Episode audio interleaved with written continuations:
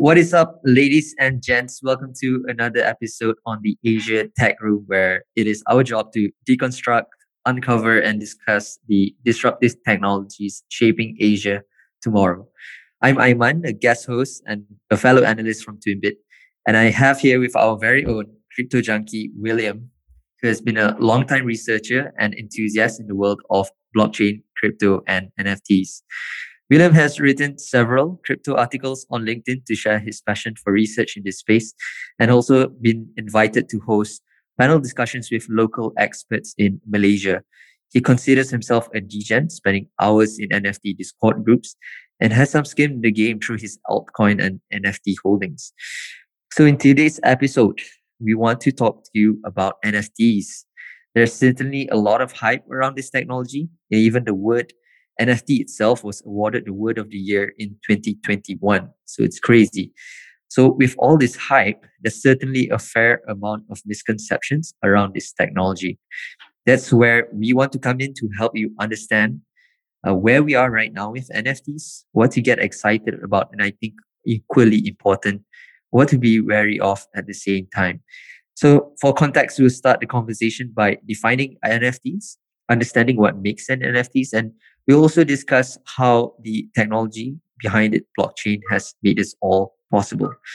We then continue with some of the top applications of NFTs in the market today, some use cases, and discuss how you can approach NFT either as a business or as a user. Without further ado, let's get started.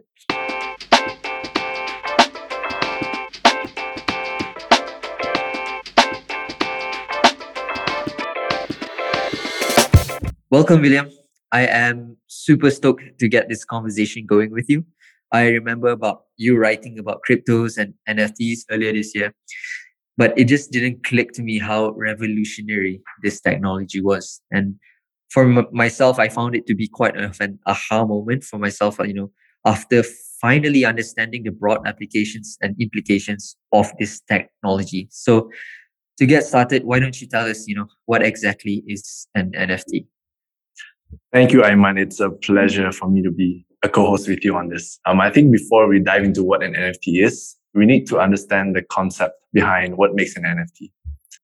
We won't be able to imagine what non-fungible in NFT stands for. So take Bitcoin, for example. If both of us buy one unit of Bitcoin, you know, both our holdings are quite interchangeable. My Bitcoin is the same as your Bitcoin, just like how we have our physical money. I can exchange a 50 ringgit note for your 50 ringgit note, and there would be no loss in value. You and I would have exactly the same thing. That is generally what fungible means. But for non fungibility, it is quite different. NFTs cannot be directly exchanged with one another and are therefore known as fun- non fungible tokens, NFTs. Now, they're mainly a special token generated through a cryptographic hashing method and uses the blockchain technology to link with a unique digital asset that cannot be replicated. Think of it as a receipt for owning a digital asset. Yes, items on the internet are easily replicated, but you can go- definitely go onto my OpenSea account, hit right click and save the image.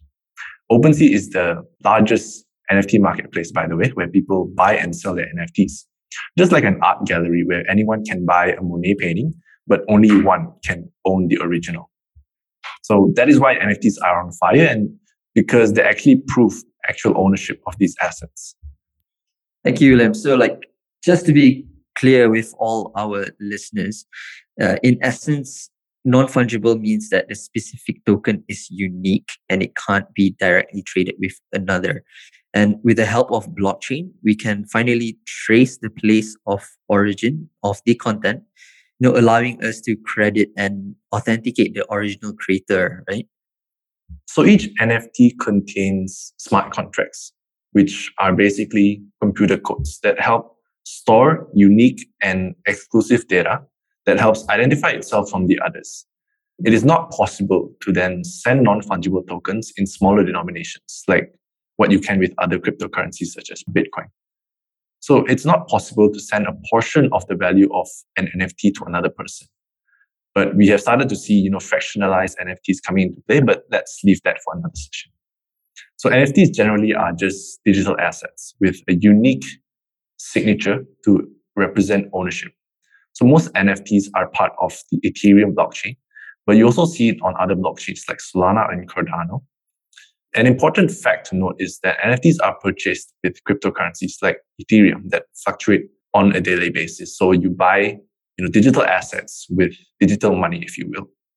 I've said I've said this before. There are no two NFTs that are identical. You know, even though they exist on the same platform, game or collection. Take trading cards, for example. So for NFTs, you basically trade trading cards, um, but in a digital form. You know, imagine opening a pack of cards. You get to keep the cards, sell them, transfer them to your friends, or even destroy them if you wanted to. So NFTs are digital collectibles, if you will. But I also have to point out that NFTs are not just limited to these trading cards, but you can also include other forms of collectibles. It can be a piece of art, a drawing, a meme, music, pieces of text, you know, tweets, videos, anything you can think of. So basically almost any item or digital file you have interacted with before on the internet can be an NFT. So for what it actually looks like, you know, it could be a JPEG, a GIF, a PNG, a screenshot, you know, everything that lives on the internet. Literally anything can be sold just like a physical asset. You know, an example could be, you know, Jack Dorsey, the, the founder of Twitter, even sold his first tweet for around 2.5 million US dollars. Um, he used a platform called Valuables that lets you, you know, turn your tweets into NFTs. Yeah, I think you mentioned, you know, like Jack Dorsey selling for 2.5 million. I think the I remember getting quite you know blown away by CryptoPunks selling for roughly 10 million, and that's what caught my attention. You know because the numbers around these things are just crazy. But it goes to show that you know there's there's social value in those items and making them ownable would open up so many opportunities. And one thing that I want to really explore with you is this that you mentioned digital ownership. So I think that's a very key concept around this technology, the fact that we can now own digital assets. And because a lot of times when we post something on Instagram, Facebook, or even YouTube, they give us give us an illusion that we actually own them. But in actuality, we exchange our ownership for their services, right? They decide on how to distribute, monetize, and unfortunately, if they decide to get rid of your content, you know, you might not have a say in it. So I think on your side, would you mind like explaining to us, you know, why exactly digital ownership is important? You know, you know, I, I can imagine some listeners may be getting a bit confused with the significance of owning a specific content like a JPEG. Like, why would anybody pay, you know, 2.5 million for something? So why don't you like fill us in, uh, you know, why would people want to own an NFT or even create one and participate in this economy? to answer that question of why would people want to own an NFT, I think first thing we have to look at the value of an NFT, right? It must be said that the price of an NFT is of course determined by how much another person would pay for it. So I'll give you an analogy of sneaker reselling. Um, there are a lot of sneakers out there, but value of these sneakers differ from one to another. Um, you have sneakers that go for a thousand dollars. Another sneaker would go for you know two hundred dollars. There, there's a very big difference in in the value, and the value comes from, I think, first thing is to represent some kind of a social status. In modern generation, we call it, you know, a, a form of flexing. Take a real life um, Rolex watch, if you will.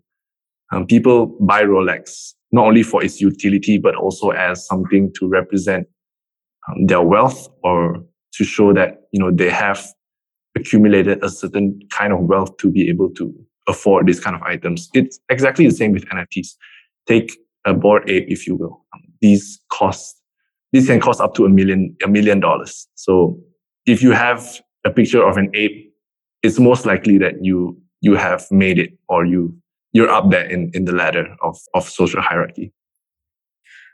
Yeah, I think I think to just continue on your point on like social hierarchy, I think human beings are essentially social animals and to a certain extent we are driven by social status. And i can actually argue that whatever we do is an expression of what we value. And i think nfts are incredible at showcasing what we value. You know i think you know, when a user buys an NFT, it's not so much to limit access to it. I think that's one important thing to understand, but it's more so to be known as the owner of that content, right? And there's value in that. It's the same thing as, for example, you owning a piece of artifact from the great civilizations of the past. You know, people recognize the rich history in those assets the same way how NFTs right now can create digital artifacts. You know, imagine the value from being one of the first owners of this up and coming up up and coming technology, right? And to give you an example, you know, when you look at CryptoPunks, a lot of these owners own for the sake of being part of the community.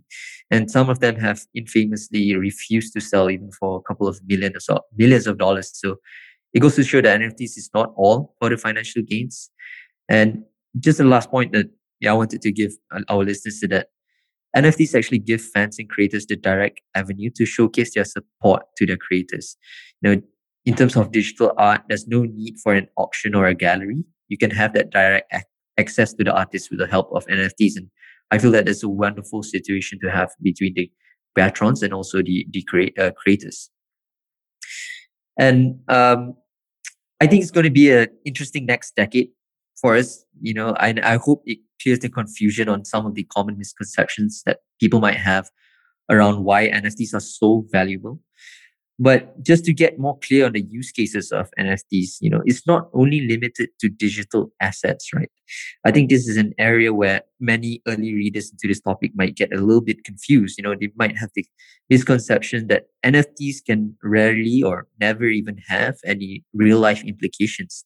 So could you just explain to us briefly how can an NFT actually represent a physical asset as well? Um, great question.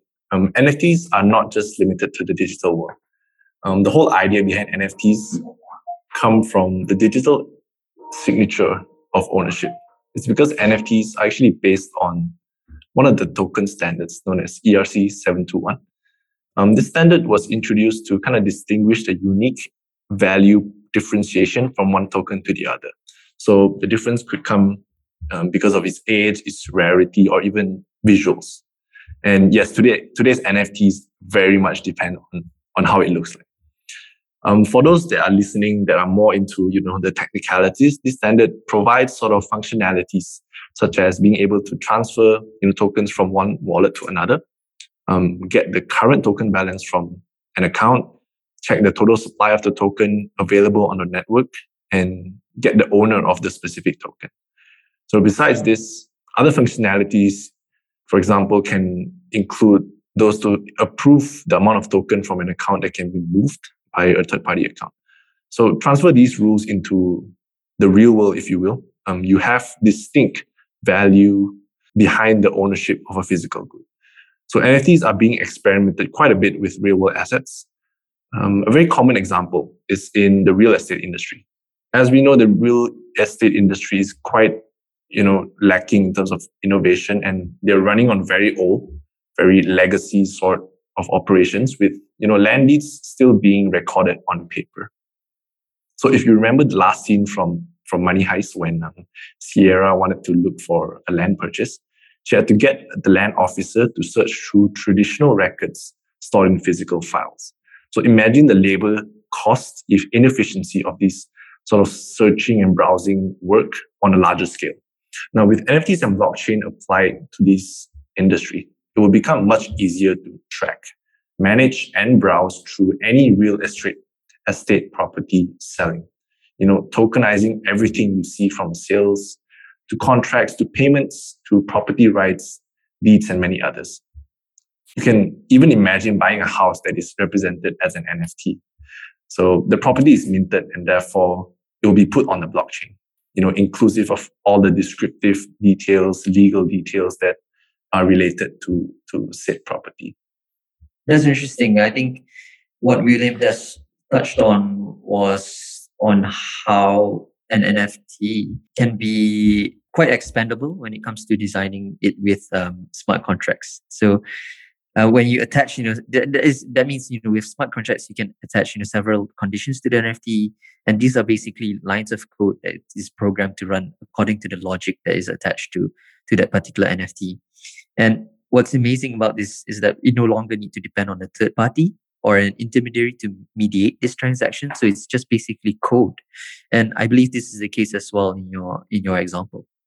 Yeah. So I talked about buying a house that is represented as an NFT. So smart contracts behind the NFT, you know, can contain videos, images, reports, you know, disclosure or any paperwork that is related to that property itself. So the NFT becomes sort of your proof of ownership of the house, just like a deed in the physical world. Um, legally, whoever is, you know, the owner of the NFT or the wallet that holds the NFT basically owns the property. And, you know, that sort of take cares of the ownership of the house. Becomes so much easier to store and even manage um, the paperwork related to these, to these properties. Another example would be in the secondary property market. So NFTs can be placed on um, these NFT marketplaces where buyers can browse through and select specific NFTs that they want to buy. So if we put a property that is represented as an NFT, meaning buyers can browse and you know they can just buy properties and pay for these properties on these marketplaces through cryptocurrency of sorts. Once you know conditions are met, once payments go through, NFTs are directly transferred to the digital wallet, meaning the buyers will get immediate access to the land deeds that represent the ownership of these houses.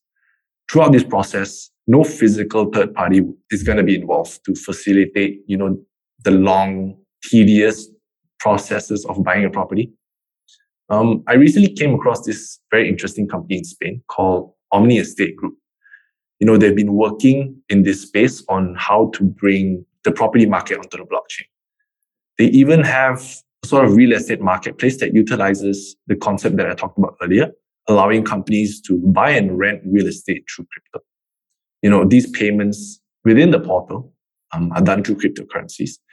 And their platform even have you know passive income opportunities where real estate owners can place their assets on the marketplace to earn tokens that represent their house purchase agreements, you know, notary agreements are all attached to these NFT smart contracts. Pretty cool if you ask me.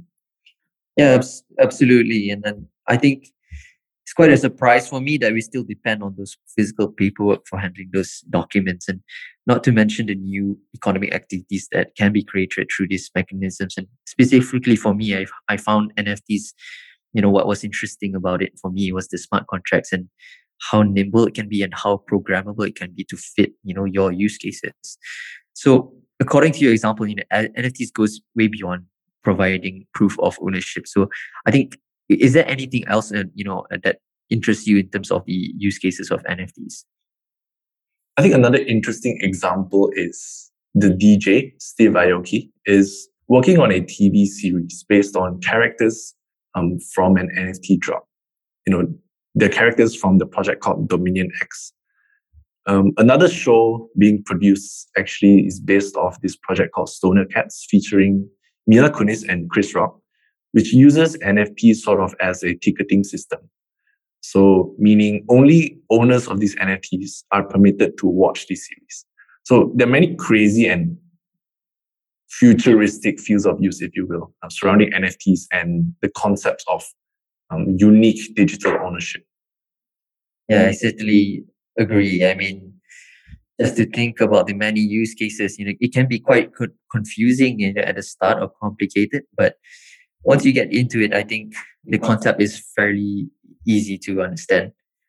So that is certainly a, a, a lot to pack, and I hope our listeners share our enthusiasm on how impactful this technology can be considering the broad applications. And I personally won't be surprised if we see it going mainstream within the next five to seven years. You know, and just to give our you guys a picture of this growth, the third quarter of 2021 alone saw 10 billion in NFT trade volume across blockchains. That's a substantial increase from only 1.2 billion in the past quarter.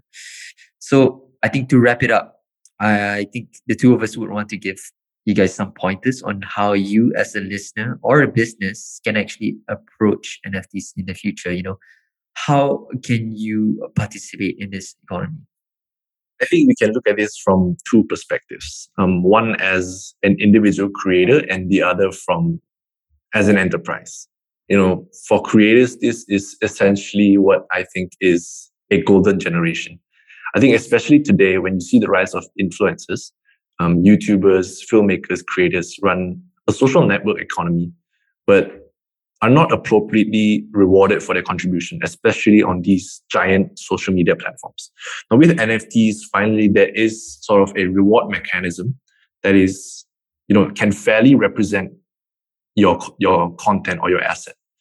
So it's important for creators to understand the basics of, of cryptocurrencies and the steps involved to create um, a wallet to start off with. The most common is, of course, to use MetaMask, which is a popular browser extension to set up your crypto wallet.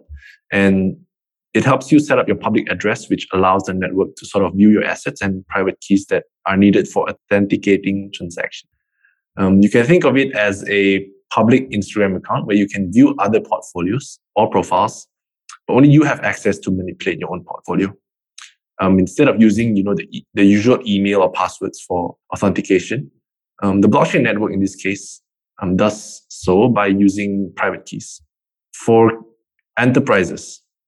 Um, you might be a business owner and you might be thinking, how can a collective organization or an enterprise participate in this creator centric economy?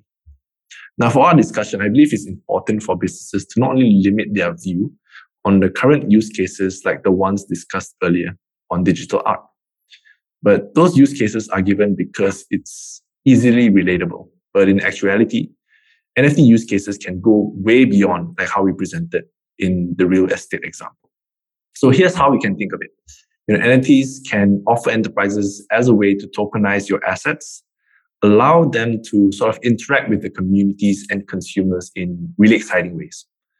Um, for example, business owners can issue you know new subscription models and memberships with a way to verify um, these NFT tokens without the use of a third party. Let me share a few examples. You know, top companies like Nike's have adopted the concept of NFTs by introducing what they have patented as crypto kicks. You know, it's essentially a technology that is used for counterfeiting footwear using the blockchain.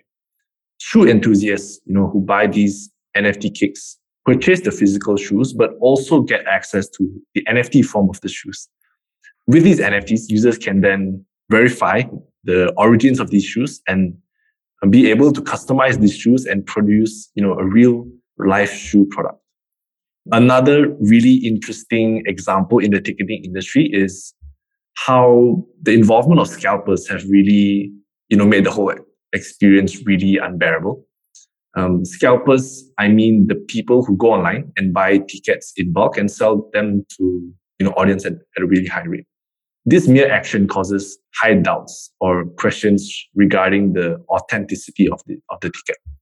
You know, the only way audiences can verify the ticket's genuinity is, you know, by reaching out to the concert organi- organization or the event organizers directly. You know, it's just very inconvenient for, for audiences to do this. You know, to, to kind of mitigate this challenge, introducing NFTs into this industry can help audiences verify the authenticity of their ticket and eliminate sort of the inconvenience caused by these scalpers. Um, a very interesting sort of example for this is um, sports tickets that are being turned into digital collectibles.